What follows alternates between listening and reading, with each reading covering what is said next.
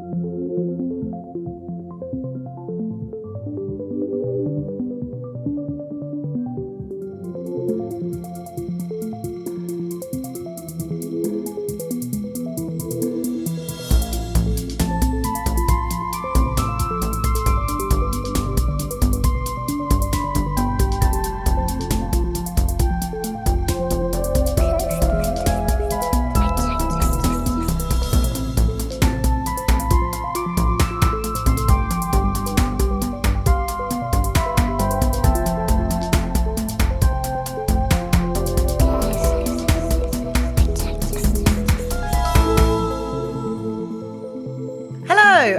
welcome to Cursed Objects with me, Dr. Kasia T, historian and egg enthusiast. Uh, uh, yeah, sure. And also me, Dan Hancox uh, journalist, author, and true believer. If you know, you know. Ooh, trying to set a kind of mystical tone here. Because Yeah. usually on Cursed Objects, we don't really talk about the cursed in the traditional sense. It's a little bit more like a kind of show and tell where every week one of us brings in an object and we discuss its cultural weight, you know, the the the meanings, the cultural social worlds that surround it. But this week I feel like we are kind of dipping our toes slightly more into the not occultish, but certainly mm. more conspiracy um, conspiracy driven ideas of our age. There's a bit of a cult in there, certainly. There's a bit of the fantastical, the phantasmagorical. No, I don't know how to say that. no one knows how to say no, that. no one It's knows. fine. It's not even really a word. Um, but yeah, we, I can we just about read it. But yeah, I suppose this week we're going to talk about sort of ideas that are grounded in the material conditions of reality versus some just truly bonkers stuff, Mm, right? You know, um, uh, enjoyably bonkers at times and uh, disturbingly bonkers, possibly at other times. yeah, yeah. I'm trying to trying trying to keep the disturbing to a minimum, just Yeah. because uh, I don't want to traumatize myself, you, or our listeners. Yeah, there's enough going on in the world. Let's keep it light, guys. Let's keep it light. It will be light. So uh, I'm bring. I've brought in an object. Your turn this week. It's yeah. my turn this week. And it is a little kind of like plastic egg, like hard egg, almost like you know when you um have a Kinder egg, there's like an egg inside, but bigger. It's kind of like the size of a chicken's, like a hen's egg. Sure. And inside there's kind of like kind of like some slimy stuff and then a gelatinous, almost kind of like gummy, like sweet like textured. I mean, you can't eat it. Don't eat it. Listeners, please don't try and eat it. Oh my god, imagine the lawsuits. Oh my god, God. Please don't eat slime. On my salary. please support our Take Patreon if you can. Help us fight the slime lawsuits. Yeah. So there's this kind of uh, little little creature inside that looks like a little. It's well, it is a little alien, a little model kind of gummy plastic alien, and. I know this doesn't seem that cursed. It kind of just seems like a reflection of maybe like a wider culture that's interested in the ideas of aliens, perhaps, or the fact that, like, you know, extraterrestrial life exists. But I was absolutely obsessed with this toy as a kid. And it seems like I wasn't the only one. Like many of my peers, Yeah. so many of my peers were absolutely obsessed. What what's the target age group for this? So I, you know, I'm a bit older than Kasia. Um, We straddle the millennial boundary. We do, we do. I'm a millennial. She's a younger millennial. Um, will we get on? Let's you know tune in to find out. It's a mismatched sort of buddy comedy, basically. this amazing. podcast. Uh, but yeah, as a result, I do not know anything about the weird alien egg toys that apparently your lot were obsessed with. We were at- yeah, we so, so is it like were. seven year olds sort of? I would say Younger? primary school, Yeah, certainly okay. primary school. Um, there was such an obsession with it to the to the extent that there was a really good Vice article actually written by Isabel Aaron has written a really great article for Vice, basically on the cultural memory history of these toys. Oh, no way. Because they sparked Wow. like mad rumors, huge rumors swirled around these toys. my personal, my the personal rumor that I was invested in Mm. was that if you get two of these toys, two like two aliens, so you Yeah. buy two, and then you put them back to back Okay. maybe inside one of the so they come in these hard kind of plastic eggs and you put Okay. two two aliens back to back in one of these eggs Yeah. they will reproduce Sure. they yeah. will create more aliens Oh my god. I know that sounds absolutely like bonkers. I know kids, it sounds yeah, mad, yeah. but I cannot actually explain to you how invested I was in this. So there were like, you know, ideas that you do that, and obviously when it didn't work because they're plastic. Yeah, doesn't doesn't the idea die? Well, this is the thing. immediately? This is the thing. Then it becomes- that hasn't happened. Then it becomes a kind of thing where actually you just weren't doing it right. So you need to put it in the freezer. Then you need to Mm. Oh, like then you need to swaddle it in a towel like it's a little chicken's egg in it in like the airing cupboard. You know, all of these things around it. Wonderful. I love that there's this like really sophisticated, ritualistic sort of Mythology. mythology. it, Exactly. Yeah. yeah. The, the, the, is it? But let me ask you this: Is it sort of disseminated by the toy makers in any way? Like, are there leaflets or leaflets? You know what I mean? Like, does it come with a little booklet that says, "If you do this, your Do you alien know will"? I can't know- Mm. remember that happening, but it's amazing that you've touched on that because there was just such a, um, I think, a clear investment in the idea that these toys were not just toys there was something extra about them Mm-hmm. and it was it wasn't just it wasn't just urban legend it wasn't just kids although there was a lot of rumors around them there were so many rumors swirling around them Yeah, actually, my part. So I was telling my partner about what we were recording today, and uh, she was also uh, she was very invested in these as well as a kid, and the I, that idea that if you put them back to back, they will reproduce, which she then informed me matter of factly turned out to be untrue. shocking, shocking but true. Um, but that also at the turn of the millennium, on Millennium Millennium Eve, she put there was a millenarian conspiracy theory um, that on at the stroke of midnight, all of the alien babies would would suddenly appear and like take over the earth and stuff. And and again, they, you know, they were like very small kids um, who I guess had been allowed to stay up till midnight. I'm not sure, but they were you know disappointed. They were at, Yeah. they were at a New Year's Eve party with parents, and like it again, it didn't happen. And then I suppose a lot like people that be, actual millenarians that believe you know that in the end of the world tomorrow or on a specific date that has been dictated by you know reading every third line of the Rune. Bible or whatever exactly. All, all your runes. Yeah. everyone's got, everyone's got their runes and are studying their runes trying to find out when the end of the world is. But like when that doesn't happen you then have to sort of pick yourself up and go okay we may have must have been slightly studying We the- miscalculated. yeah yeah. Oh i read the wrong rune. Yeah, it yeah. was it was rune volume three not not volume two that sort of contains the real truth. Um, and yeah the ability of i guess because we're talking about conspiracy theorists today the ability of conspiracy theorists to pick that pick up their ideologies or their sort of views of the world and reconfigure them when it's something punctures yeah the you know obvious falsehood yes is is kind of really fascinating in itself like that resilience well, this, well, this is the thing, you know. I was thinking about this and I was like, right, if someone told me today, Mm. You know, they do actually reproduce, you were just doing it wrong. you were just doing it wrong and Yeah. I found the way. yeah There is a part of me. no come on that your your your big age that At you'd st- that you'd still be like I'd be like, hmm. Hmm. okay plausible yeah yeah interesting. let's look let's just look at all the evidence Yeah, you okay know, we're just if- asking questions Even here if rationally, I know that they were like, you know, they are made out of plastic. They are Yeah. plat- like gelatinous plastic toys. Mm. I, so, so was the mythology. So were the rumors Mm-hmm. that swirled around at my very young and impressionable age. Yeah. I think it was because, as you say, there wasn't just one rumor. It wasn't just, oh, you put them back to back and they breed, Yeah. and then you're like, oh, they haven't done it. Okay, well, that's rubbish. Because then it was like, oh no, you're not doing it right. Oh no, there's this. I mean, and there's that. I just love the like creative, like, because assuming this hasn't somehow been seeded through marketing by the toy manufacturers, like the creativity of children, the imagination of children. I mean, something we've talked about on previous episodes, I think.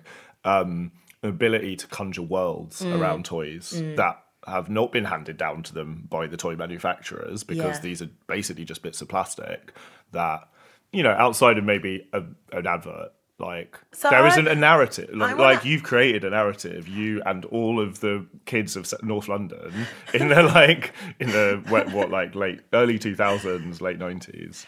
I do you know what? So that I'm going to push back slightly because I do think that it was like an urban legend perpetuated by probably older kids to like the younger kids. Sure. And it was fostered in a climate of like 90s alien fascination, which we're going to come on to very, very shortly. Mm. But there was. In this, Mm. Oh, in interesting. this- the older siblings, you The think, older were like X oh, yeah, Files were- fans, they and were- then they were. Yeah, they were instrumental. I mean, the older siblings of the world are the kind of they are the Alex Jones of like of siblings, or whatever. Yeah. Like they are the ones that are Let like. me tell you something you yeah, don't exactly. Mum pushing- won't tell you this. Yes, Yeah. exactly. Mum, as, i.e. like. The president and like Yeah, you know yeah. the state sort of you know Yeah, they're the voice es- boxes of establishment media yeah exactly So in this in this amazing Vice article by Isabel Aaron, she um I think she kind of gets to she kind of implies there's a strong sense she she tries to get in touch with the toy manufacturer of this toy. oh cool. And basically it's super weird because he's just not about. He's just like, no, I'm not engaging. Interesting. And then Why? someone, well, someone hmm. else is like, well, apparently, like the toy industry is one of these industries that it sucks you back in, so you just have to cut all of your ties. I don't know. There's, Wow. I feel like something there's something clandestine, something strange going on there. Maybe a conspiracy. he's being held hostage by alien babies Yeah, by. Big Yeah. Alien. Yeah, exactly. But like these toys were hugely popular. They in total sold like 18 million pounds worth of these toys Mm. during their peak. You know, you could you could barely find them in Woolworths. Loads of toy shops were trying to stock up on them. So much so that the uh, manufacturer H. Grossman actually had to fly stock in because the ship, like the ships, were basically taking too long. There was Mm. Wow. such to a, meet the demand yeah to meet the demand. And in this article, Isabel Aaron's kind of like talking to someone from the PR company associated with H. Grossman, even though she can't talk to H. Grossman themselves. yeah And there's there's a little bit of kind of pushback because there were like articles. It wasn't just children that were kind of talking and perpetuating these narratives around the alien toys. There was like an article in the Guardian that was like talking about how an ambulance c- crew confused one of these alien toys with a fetus and rushed it to hospital. And then after that, there was What? a spike. I know. That And cannot be that- true No, I know.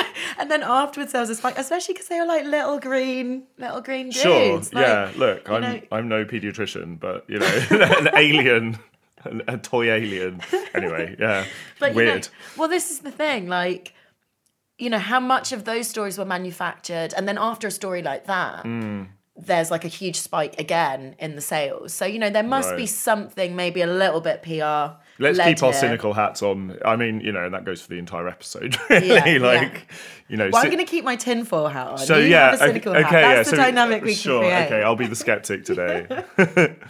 Um, because I do think that it clearly, what I'm trying to get at here is there is an idea of an urban legend surrounding Yeah. this these toys, but it also found a particular rooting in a kind of 90s culture that mm. also kind of touched on conspiracy theories, but was was kind of at the end of the Cold War, and I think the Cold War is going to play quite a key part in these discussions. Mm, mm. Um, so yeah, I think that there was just a real cultural appetite in the 90s, not just for conspiracy theories, which is something that I think we're going to like really unpick in the second half of this episode, but specifically around the idea of aliens. And I think that, you know, as as uh, cultural studies, uh, as people who are engaged in cultural studies, both you and I are interested in the kind of the feel, right? The feel of an era and why Yeah. something picked up and took off during that time. Absolutely. So yeah. So I suppose the the headline question is like, why were alien and UFO related conspiracy theories so popular in the '90s specifically, um, to the point that they really kind of took over mainstream culture. Um, You know, the, the X Files is the thing that really stands out for me as someone. So I was like 13ish, I think, when the Area 51. uh, Maybe it's worth just actually explaining a little um, for people who don't know that there was an. And I'm not an expert in this stuff, but that's sort of the point. Like, I'm not an expert in this stuff. I was never a sci fi geek, and yet this stuff just permeated my brain. Anyway, there was an alien autopsy film, um, which went pre internet viral, I suppose you could say. Yeah, yeah. Um, which is kind of remarkable, actually, given the distribution networks for a video. Like, you know, this wasn't. It wasn't put on BBC One at 9 p.m., which would be how most kind of mass culture in video form would be mediated Yeah, yeah. through one of the four, and then, you know, at some point in the early 90s, five TV channels Mm. that were really the only ones most people had um, outside of, you know, unless you were part of a small, really small minority that had Sky a Sky uh, dish or whatever. Um, but the X Files, on the other hand, was you know a prime time TV show, and it was something that people at my school, well, certainly me and my friends were obsessed with. Watched every single episode.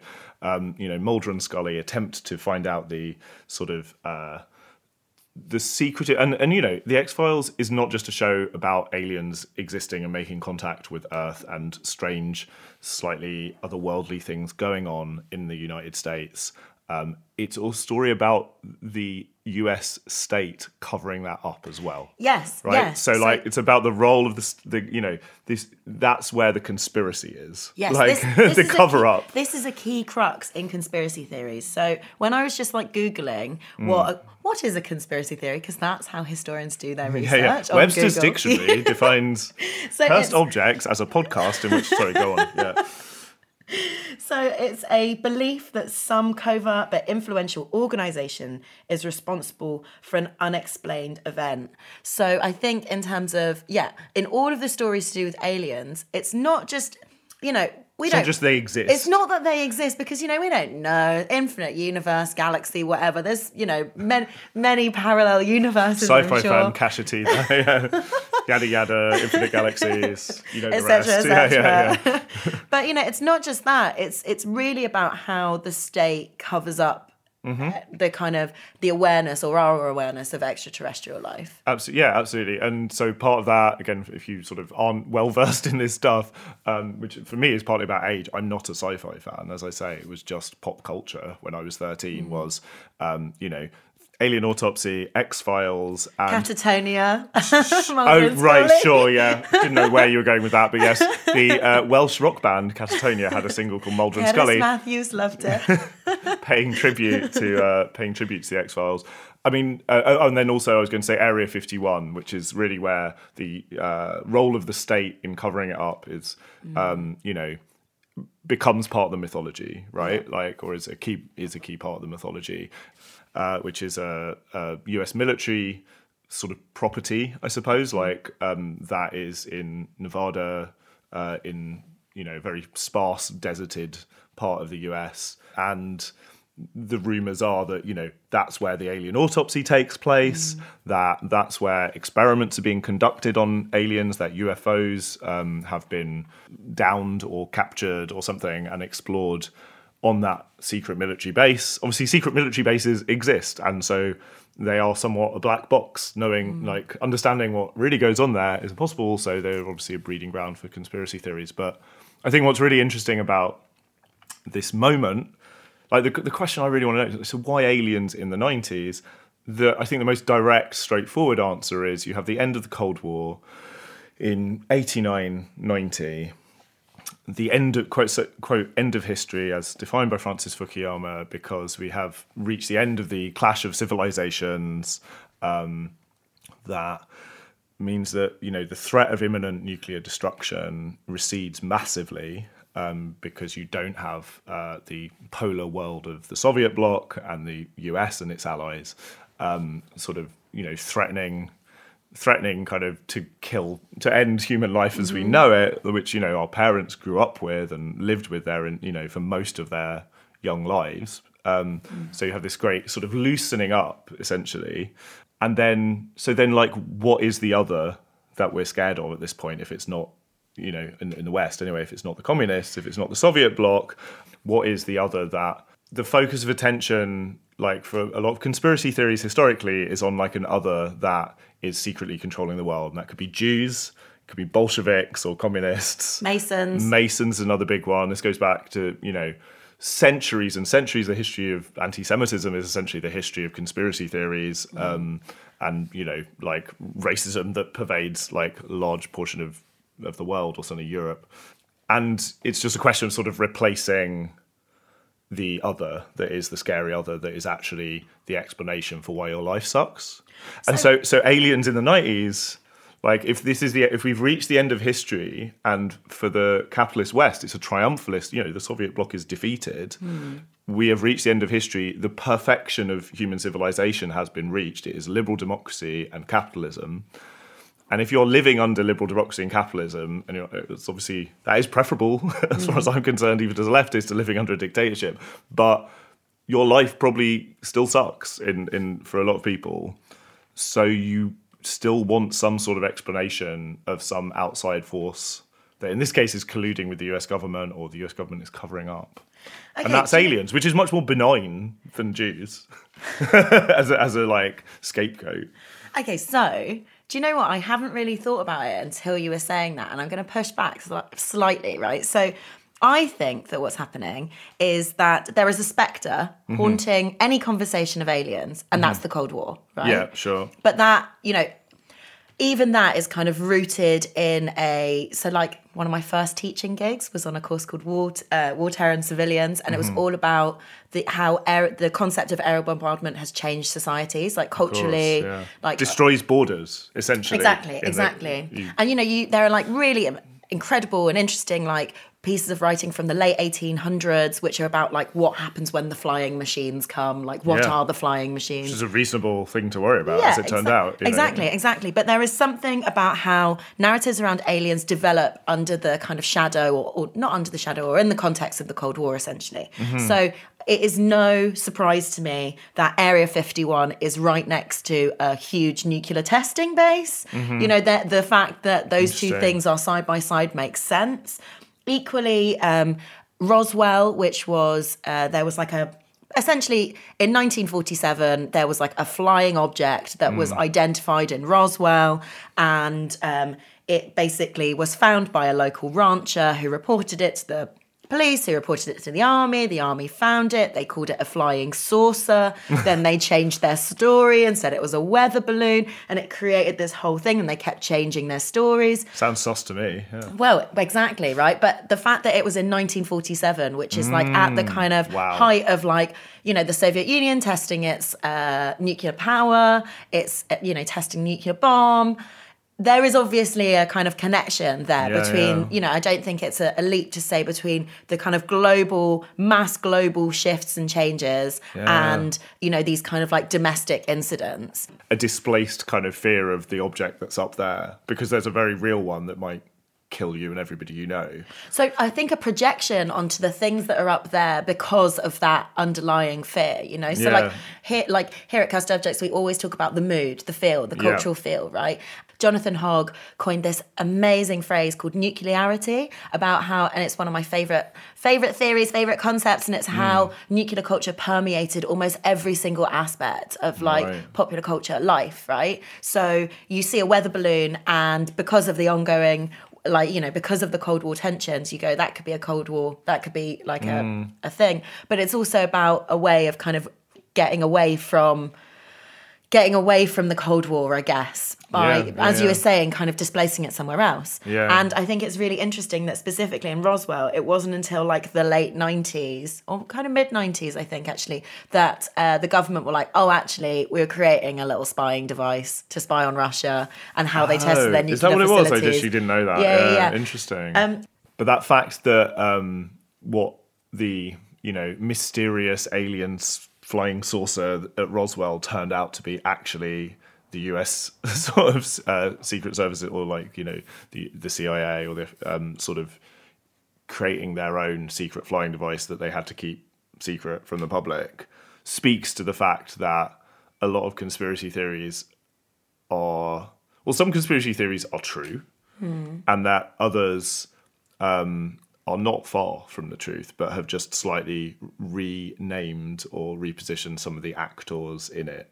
So you know, it's not an alien spacecraft that is being used covertly uh, to you know uh, to the denigration of the human race in the USA. It is a s- secret spacecraft that is being used by the US to spy on ordinary civilians, or like you know, just rather to spy on the on the Russian state. You know, it's not far off being right in its own way. It's just there aren't little green men at the helm, Doing it, basically. yeah.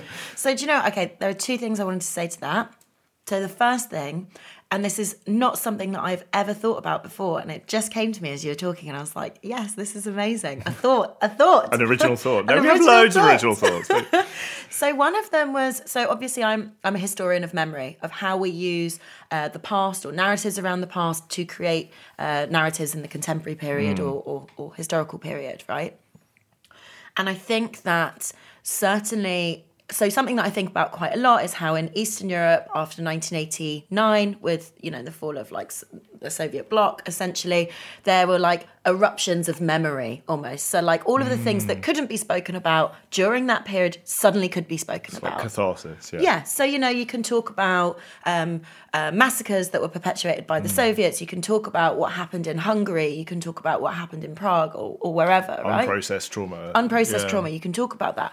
And I wonder this kind of 90s alien moment, Ooh. whether that is the West or rather the, the US kind of memory event where all of the things that have happened during that Cold War period, Mm. the Red Scare, uh, the I don't Cuban know, Missile Crisis. yeah, Yeah, yeah, all of these deeply traumatic events, how they come to be articulated and termed. So, okay, we, there's a distrust of the state there, sure, because that's part of what happened earlier. But there is also something I think that maybe can be unpicked about the ways that aliens are framed, or you know, the X Files in the '90s.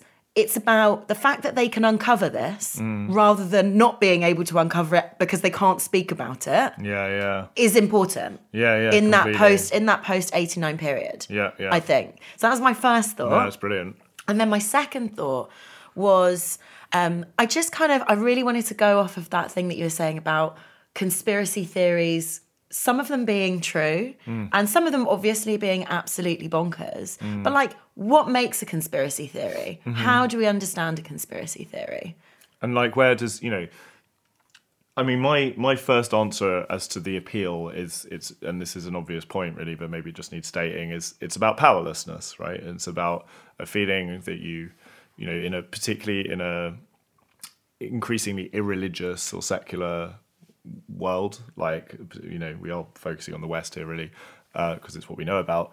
Um, that there isn't a grand system of meaning, there isn't a higher power, there isn't um, you know a, a set of runes, a Bible, or whatever that you that can explain everything to you. Um, you need another. You need another sort of structure of powers and uh, forces um, to explain the world as it is, because you know the world as it is isn't it, it, it's not satisfactory the the explanation that you have um, on offer to you um, i think So it's a disenfranchisement. Yeah. I think there's also a kind of inherent mistrust of the state and also Yeah, and abs- or civil society. So I think sometimes there's an idea, you know, it's and the media as And well like this is a, media this is a mass media age issue like Mm-hmm. as well. Like you know the conspiracy theories flourish with each new form of media. And i think it's a point i really wanted to make today is like they didn't start in 2016 i think certain people in our discourse in the uk really need reminding of that. Oh my god fake news suddenly exists. And like you know like the russians have fixed all of our elections and stuff. And but yeah, there's this sense that like fake news suddenly exists and uh, was invented yesterday, and that you know obviously it is right to worry about QAnon and uh, you know the way that that has infiltrated parts of the American political system now. There are American politicians that believe in this absolutely bonkers like conspiracy theory that there you know that there is a secret liberal cabal of like of Paedophiles. of paedophiles who meet in a pizza restaurant in you know in New Jersey if I And remember that- it right but but I think it's worth emphasizing as well though that that's not new either. Like the idea that like people in power. So you know, made this point like conspiracy theories appeal to people who are powerless, who want some other way of explaining the world and why it sucks for them. But it also is located with the powerful a lot of the time. You know, the the the call is coming from inside the house a lot of the mm. time, um, and that applies to like dictatorships, obviously, to like totalitarian regimes, or you know, very are always sort of based on like falsely creating an other or an enemy within that is the reason that your life sucks because it's got to be displaced. It's all about displacing the kind of the, the bad that is exists in the world. But it happens in democracies as well. And like I think we've mentioned McCarthyism already, maybe we haven't. But you know, the Red Scare in the 1950s, where um, you know, in the, the height first real peak of the Cold War um, with the Soviet Union, the idea that there were communists in positions of power in the US who were seeking to undermine US democracy from within. Let me just read this little quote from Senator McCarthy, who is the man behind McCarthyism, really. Ooh. Yeah, it's, it's not Love coincidence. to the man behind the name. but yeah, he said, and I got this from a very famous essay um, in Harper's Magazine called "The Paranoid Style in American Politics," um, which is also about Nixon. But yeah, his his Senator McCarthy. Um, so you know, a, a man at the absolute heart of the American establishment speaking. Um, he says. How can we account for our present situation unless we believe that men high in this government are concerting to deliver us to disaster? This must be the product of a great conspiracy on a scale so immense as to dwarf any previous such venture in the history of man. A conspiracy of infamy so black that when it is finally ex- exposed, its principals shall be forever deserving of the maledictions of all honest men. What can be made of this unbroken series of decisions and acts contributing to the strategy of defeat? They cannot be attributed to incompetence.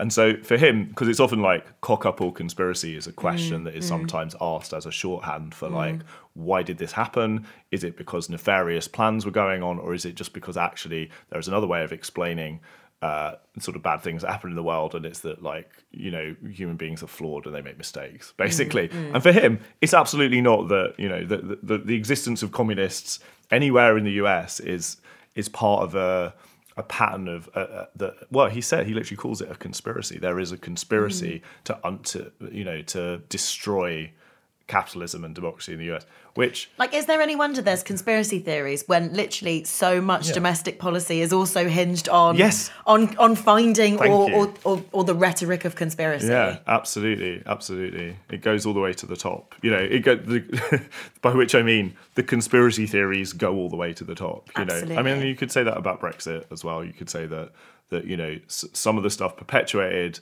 by uh, right wing media owned by like you know billionaires um, in cahoots with certain factions in the Conservative Party who are very much the establishment. Uh, you know, spread a bunch of myths about um, about what the EU was doing. About how much it was costing. Britain, you Yeah. know, and so on. Yeah. And that's you know that starts with Boris Johnson as a Daily Telegraph reporter in the 1990s. Notoriously, he's the one that invent that you know in order to get more headlines and to appease his you know idiot boss back in London starts making up the sort of stories about straightening bananas and stuff, Mm-hmm. and then everyone else has to copy him because Mm. the, you know that because their editors are demanding it too. You know, like this stuff doesn't organically arise. Mm. Sometimes it does, maybe. Sometimes it does, but it doesn't always organically arise from, you know, uneducated, stupid masses. But uh, but quite the contrary. Like they are seeded from on high, Mm. you know, um, and distributed through mass media. Right. So Yes. we've had a few discussions here on. We kind of touched on some conspiracy theories and you know what form and shape they might take, how they kind of are perpetuated, and I just kind of wonder, Dan, what are your besties and worsties conspiracy theories? My fa- my sort of faves and sort of most hated. Yeah. Right. So I would say well my fav- favorites kind of speak to the same era we've been talking about of the 90s. Mm. Um I was talking to a fellow Xennial about this the other day. You don't hear much about the Bermuda Triangle anymore. Oh my god! I Why was do you not? say this. Yeah, where- where has it gone? this. Do you know what? It I actually itself has think- disappeared. I think it. I think it disappeared when S Club Seven did a film about going into the Bermuda Triangle. No, they didn't. Yeah. And they went back in time because the Bermuda What a Triangle. is cultural one of, artifact. I know. I know. It's one of my faves as well because it's just like I just remember watching this S Club Seven film as a child. Do they go on a boat into They like went on a boat and then they went back in time, and I can't. I can't Wait, really remember. but not much. really, right? They didn't really go back in time. I mean, I think they. I mean, I'm not sure whether they did really or not. I oh, mean, we do do think about time quite a lot on this podcast. We do so need to do a time travel episode. Rachel Stevens point. looks like she's going back in time. she is smoking. what, a, what an excellent comment. It's a shame Heat magazine doesn't you know exist anymore. It would have been perfect for that. But yes, like the I had a I had like a picture book when I was about seven or eight, which had little stories about things like I think it was like mysteries of the unexplained or mm, something like mm. that. Unexplained mysteries, whatever.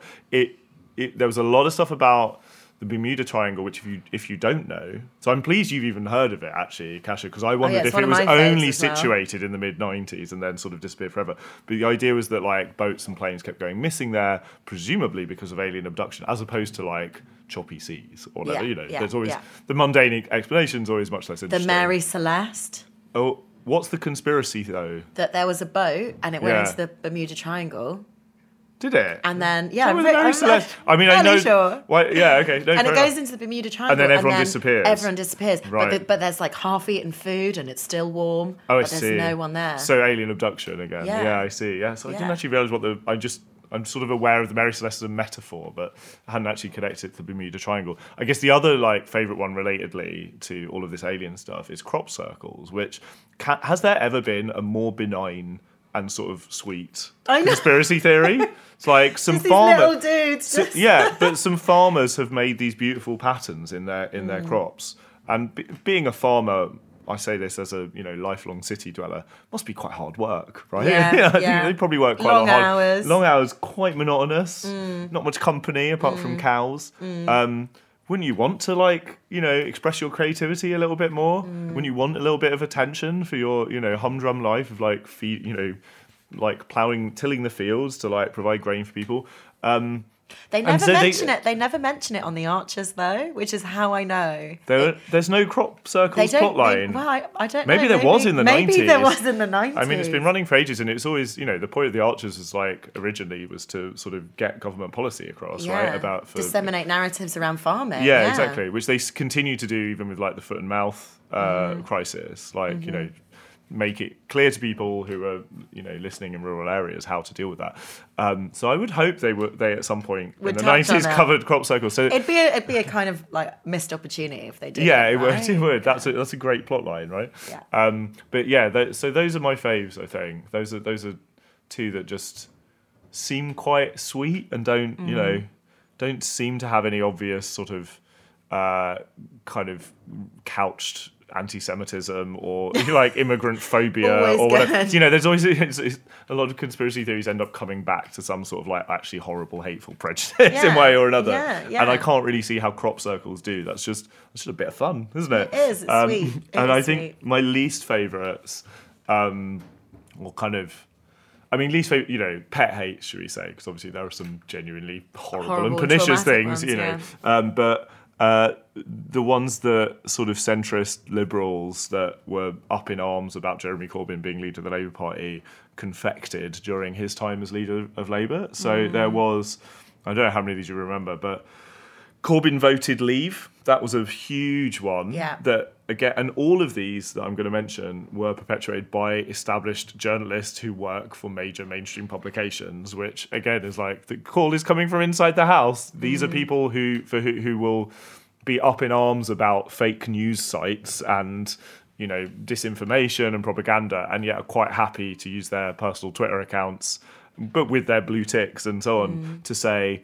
I have it on very good authority that Corbyn voted leave. You know, Yeah. this was the political editor of the New Statesman uh, tweeted this uh, uh, shortly after the referendum, and people lapped it up. Of course, people lapped it up because you know people who um, were pro Remain and hate Corbyn.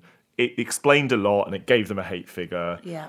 How could you possibly know what he wrote in the, in Yeah. a, a secret Yeah. ballot? Yeah. Uh, you know, he said he voted He's not going to tell the person from the New Statesman. that's for certain. Exactly, exactly. And um, but that but that really I think seeded itself into a particular like Remainiac uh, Mm. mindset. Um, the same people were lapping up. There's there's two more I've written down, but I think there was a whole bunch of them. One was that he was, and this is this is a big one. He was a secret agent for the Stasi. Yeah. And the Stasi and all the Stasi. Famously, they loved courgettes.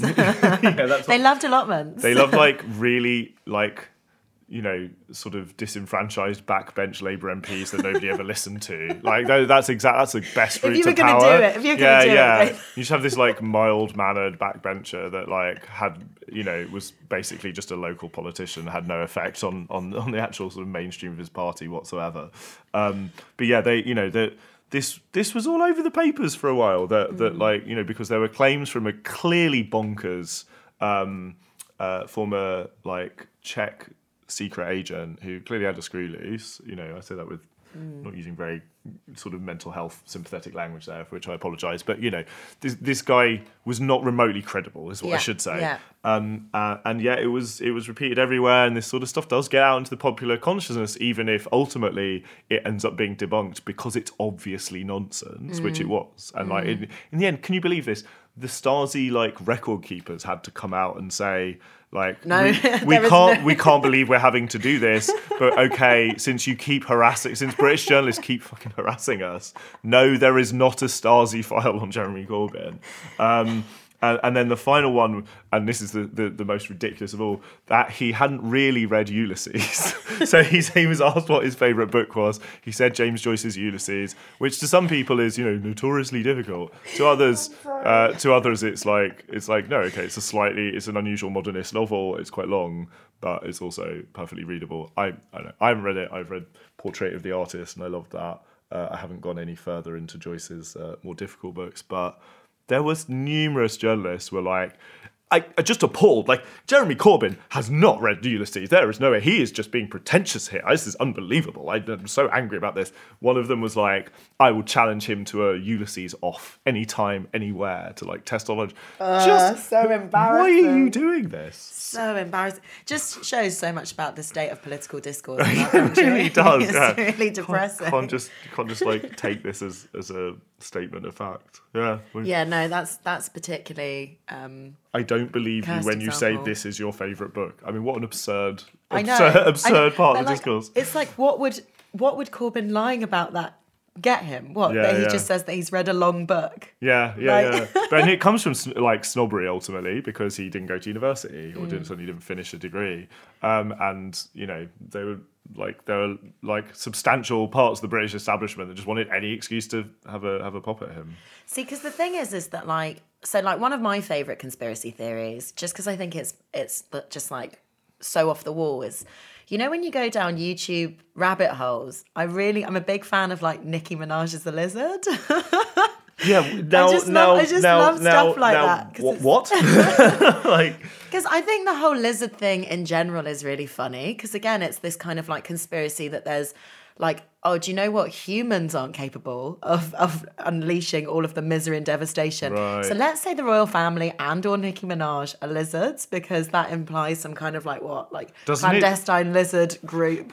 That doesn't it do- doesn't it sorry not to ruin your your high here but does it not dovetail with like anti-semitism quite often like along with the illuminati stuff although i guess that's all sensibly about masons i haven't delved into this world too deeply because it is quite depressing but I but think, like okay, do you know what? David Icke, you know, is sort of the the figurehead. At the, Yeah, so- and, yeah. You know, he's astonishingly popular, like as is Alex Jones on the US side. Okay, so to highlight that, basically, I'm not, you know, my interest in Nicki Minaj being a lizard is just because it's obviously mad. Yeah, I appreciate just because that. there are like little YouTube videos that are like, you see the way her eye moves in this in this clip, then yeah, she's obviously a lizard. Because contortions you know- people go through Well, yeah, because you know she's like she's she's got like a very clear like personality and style. So like people are trying to ascribe that to anything. Mm-hmm. Yeah. Um, but yeah, obviously, like I wouldn't, I, I don't condone the wider lizard no, conspiracy no, sure, sure. You're, you're, not, you're not an Icke. I'm not an Ickean. Ickean, yeah. But I, what I do think, and you've touched on this, and this is something that I have been thinking a lot about in terms of conspiracy theories. So, in cultural studies, and me and you talk a lot about the feel, the mood, the constellation of things, right? that help us understand a period. Yeah. Yeah, that help us understand a period. So if we're talking about the 1960s, we don't just talk about shag pile carpets, or 1970s, we're not talking about shag pile carpets and and uh, Lava lamps. Yeah, we're also kind of talking about how that fits in with like wider, Yeah. wider, wider things that we can see, wider patterns, wider cultural objects, etc. And I actually think that a lot of conspiracy theorists also create a constellation of disparate stories Mm-hmm. that are unconnected and they link these stories together Mm-hmm. to create a sense of a mood of their age. So, in a way, Mm-hmm. I feel like conspiracy theorists are the anti cultural studies of our era. Interesting. Because- they're using some of the same techniques, but but sort of uh, the things they're pulling. Well, the way that they're pulling them together is into a narrative that is a fantasy ultimately. Essentially, yeah. So Yeah. what they kind of do is they'll take a story which is like, um, I don't know, the Clintons link with Jeffrey Epstein, and then they'll add that to the Sackler Sackler family, like you know, basically flooding um, America with opioids, and then they'll connect that with, um, I don't know, a whole range of other. It's the bits events. of string on the cork board in Yes. the Always Sunny. It's Always Sunny meme. Yeah. Yes. And it's not that these stories don't exist or that they're not connected in any way, but the conclusions that they then draw from Mm. Sure. those is okay, right, so Clintons and Jeffrey Epstein, plus Sackler family and opioids, plus, Mm-hmm. I don't know, uh, Rochdale grooming gangs or, or whatever. And then they that equals uh, Jewish people run the world, Yeah. or the Masons are controlling everything, or aliens. So I think it's like they create a constellation of things to create those narratives Yeah. that I just think is I think is really obviously really dangerous for many reasons. But it kind of just got me thinking about the ways that they we look at them and we see them as like fringe and fanatics, but they must look at us and think that we're not we're not seeing the bigger picture. We're not we're not actually doing the critical work. Like Yeah. we see ourselves as critical thinkers, me and you, Dan. They probably see us as lightweight. And we see them as mad. Do you know what I mean? Well, so yeah, I mean, there was there was somebody that I interviewed once for a uh, long piece on veganism, who was really lovely, really helpful, giving me great quotes and advice and tips on the article on veganism. But then subsequently started sending me emails of other things that I ought to get into the Guardian, and um, I mean, and it, you know, I feel sorry for the guy to be quite honest because it is batshit stuff. But what's surprising is not that there are people out there that ha are very lovely in person and then have batshit views on some things. Mm. What was surprising to me was the sheer level of detail in mm. every email. Like these are incredibly, incredibly, like thousands of words, and then absolutely littered with references, like academic style referencing almost with footnote, just like a, million footnotes to prove things. Because because for a conspiracist like that, um, it's not enough to say, you know, uh, like 5G uh, is created by bats to disseminate um, COVID. COVID. I, mean, I may have not have got one completely right. right, Yeah, but it's yeah. it's something like that, isn't it? You know, it's not enough to say that to just say that. You have to show you're working Mm. in a way that is more comprehensive, more detailed, more fact based, more rational um, than the people that you're disagreeing with. You have to like perform that those acts of like research and rationality and stuff. Uh, You know, I had a I had a friend. Um, Mm. But can I just say, it's it. interesting because it's implicitly embedded outside of established structures and institutions. So Mm-hmm. you're saying academic style referencing, but it's not academic papers because an academic probably wouldn't write that. Or it might be, but it's a discredited academic. Do you see what I mean? Wouldn't pass peer review. Yeah, well, that, well that's the thing. So it's like interesting because it copies these structures that of, of, of established practices, say for Mm. As a- example in academia, but uses different sources. And I think that people that are invested in that see that as not as Mm. uh, something that detracts from their views. It, they see it as something that actually adds to their views because they're anti-establishment in them. Yeah, absolutely. And I think it's been I think it's become common in the last few years to sort of ascribe conspiracism to the far left and the far right. Okay, like and you know you can see where what conspiracy theories would be ascribed to them in, in each case quite easily. Um, the you know the talk talk about a new world order, about a secret cabal that's running the world. You know, you that fits more, e- you know, fairly easily into certain modes of right wing thought. And so, you know, the Jews are running the world, whatever it might be. The liberal conspiracy is running the world. The Great Replacement theory is going to eradicate white people from the West, and so on. Or on the left, that you know, uh, there is, you know, there are powerful, wealthy individuals who run the world. In studying the conspiracy theories that are po- that pop up in far left and far right uh, political parties, social movements, and stuff. which is you know that is a valid thing to do, an important thing to do, and I think you know concerns about the prevalence of QAnon type conspiracism at the moment. Uh, in the US, particularly, are, are, really valid. Like that does have an effect on the political process. It's not just a few fringe weirdos in their basements. Mm-hmm. Um, but what we have, what we've really seen the last few years, though, is that this can affect people across the political spectrum. Mm. You know that that uh, the sort of you know centrist establishment Remain voting, middle class, liberal, city dwelling. Uh, you know, I'm doing a caricature, but we need to in some cases. Um, the, for those people, you know, those silly Corbyn conspiracies that I talked about, or the idea that Russia did Brexit, or Russia did, you know, like Trump um, created, you know, it are as silly and reductive. It doesn't mean that there aren't connections there worth exploring. Um, that you know that Russian bots and troll farms aren't uh, and disinformation aren't dangerous and need analysis and combating at the same time, but they have been built up into a t- sort of a, a, much grander kind of canopy of mm. like power mm. that explains why things are going wrong for the you know the the person that you know is believing in the conspiracy theory. Okay, so I think this is where I'm slightly more conspiracy theory minded than you. Okay. Because I think because of my subjective experience and my history, specifically as as someone who's Polish, mm. I think that the stories specifically around Russia are more readily I'm I'm I'm more ready to believe them sure. than you are. I yeah, think. Yeah. Like I it's it's interesting how like past like intergenerational traumas yeah, create a particular contemporary view on the world, I guess. Sure. So for example, to go back to the Brexit thing, you know, even if there was some Russian interference and it affected the vote even a little bit, I mean, the vote was it was percentages in the vote, right? But it's a but million, million people, but yeah, yeah, okay, a million people, but but I think what's really crucial here is that to focus on that one percent or however many percent or less, yeah, I think that completely detracts from the real reasons why Brexit happened. Yeah. It's like, how can you find the most clandestine, most shadowy reason why this might have tipped things over the edge? Yeah. When actually there are far greater issues to address here, which are like xenophobia, like misinformation yeah. about the European Union, as you say, trotted aband- out from literally the prime, the aban- prime like minister. The, the mass abandonment of like, you know, former industrial working class towns in the Midlands and the North, like the ones that voted most overwhelmingly to leave.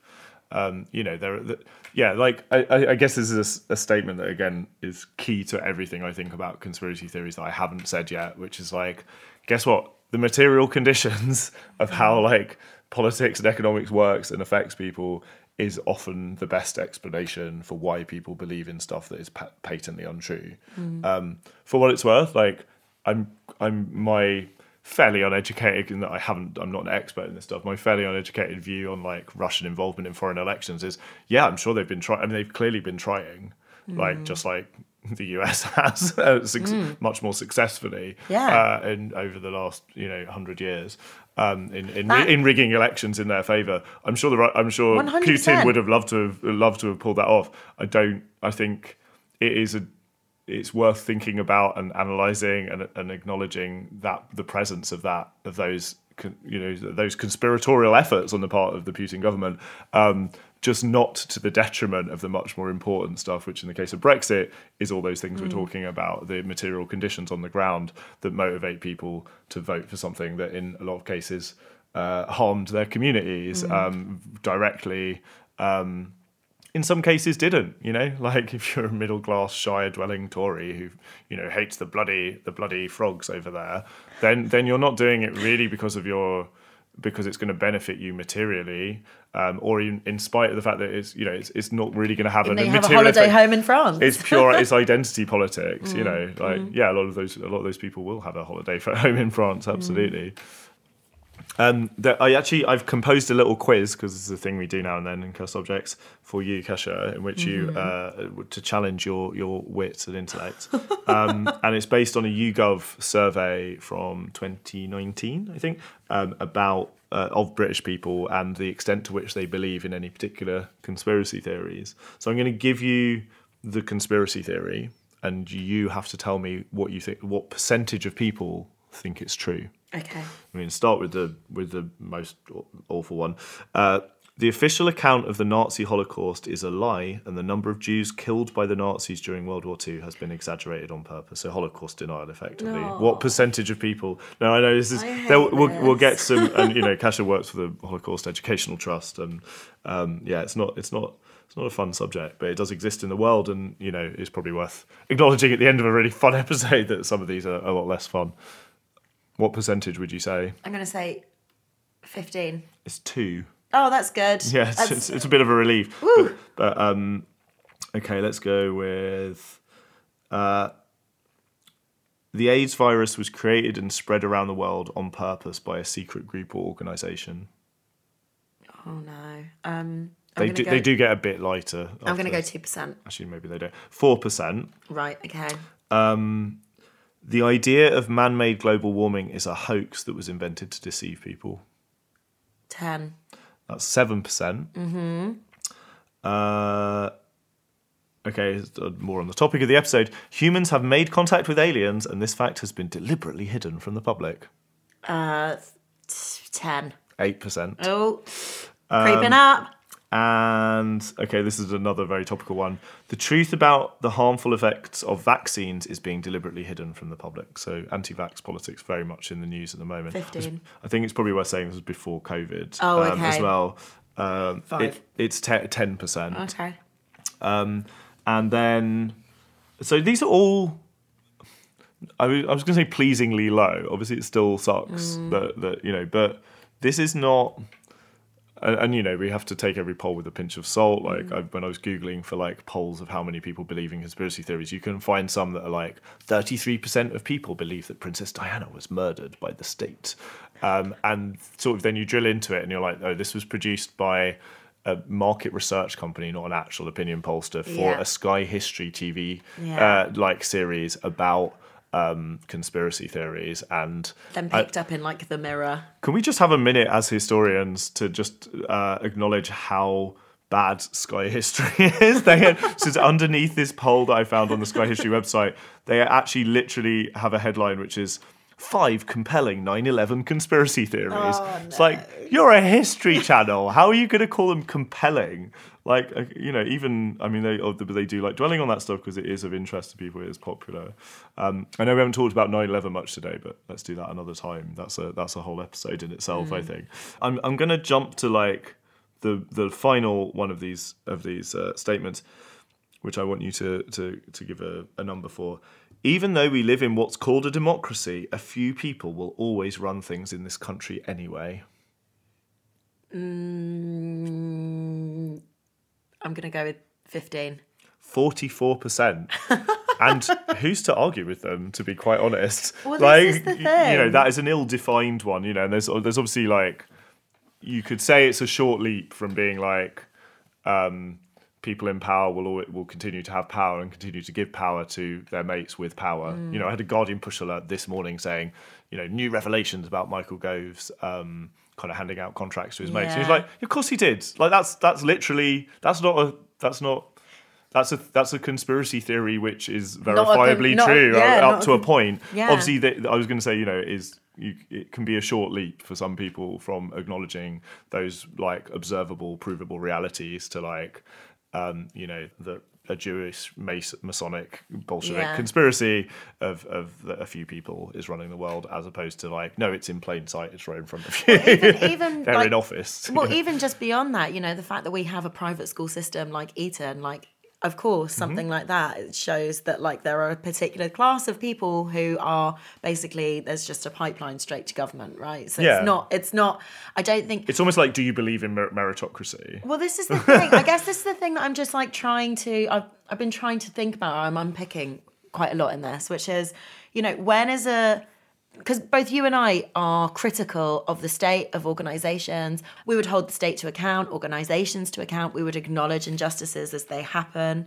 But I wonder, you know, how do I'm interested in the leap. How do you get from the things that we acknowledge as being real, you know, mm. the fact that like I don't know, politicians have dodgy politics, Mm. and the state has done unspeakable uh, criminal acts on certain members of its of its population. Yeah. You know, how do we go from that, or how do some people go from that to just that little leap over the river into like full? The best answer I have is like from the one mate I ever had that got uh, quite into one particular conspiracy theory, and he, as far as I know, that was the only one. But it was when we were about twenty-two, and we were both working really boring admin jobs after uni, like for like temping basically.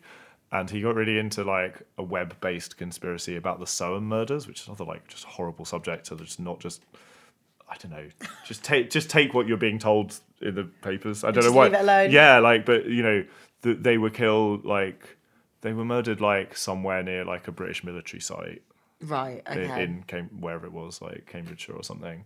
Um, and you know, he got really into that same thing of like the detail of like Mm. incredibly, you know, minute analysis of you know what the grass looked like alongside this fence by the, um, and it was just because he was really bored.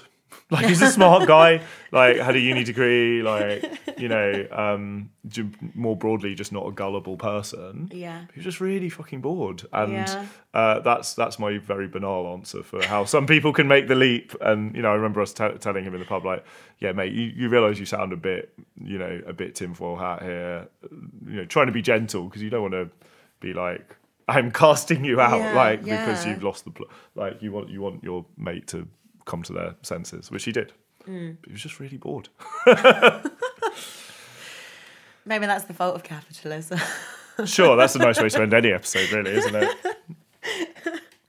right. Okay. Then. Well, I'm going to take this colander off of my head and make some pasta with it. We'll rinse it out first. Um, and I'm I'm gonna keep my skeptical hat on, but uh, but be open to some of the things I see in the sky on the way home. Uh, not said- sky, not sky history. not sky history, no, just unidentified flying objects. Thanks, everybody. Um, as usual, we're going to remind you to join us on Twitter or on Instagram for extra content and, uh, you know, alien related uh, fun. But also to hit up our Patreon uh, because, as we keep reminding you, uh, when this series finishes uh, in a couple of weeks, we are then going to move to be doing sort of alternating some free episodes and some mm. paid for episodes because we want to make this sustainable and keep doing it. Basically, it's a lot of fun. Also, I have a really growing bill from all of these little alien babies that have just been spawned from this egg. I don't know what happened. I don't know how I got the formula right. What child support is hitting you up? It's hit me hard. Ouch. Thanks, everybody. Take Thanks, care. everyone. Bye.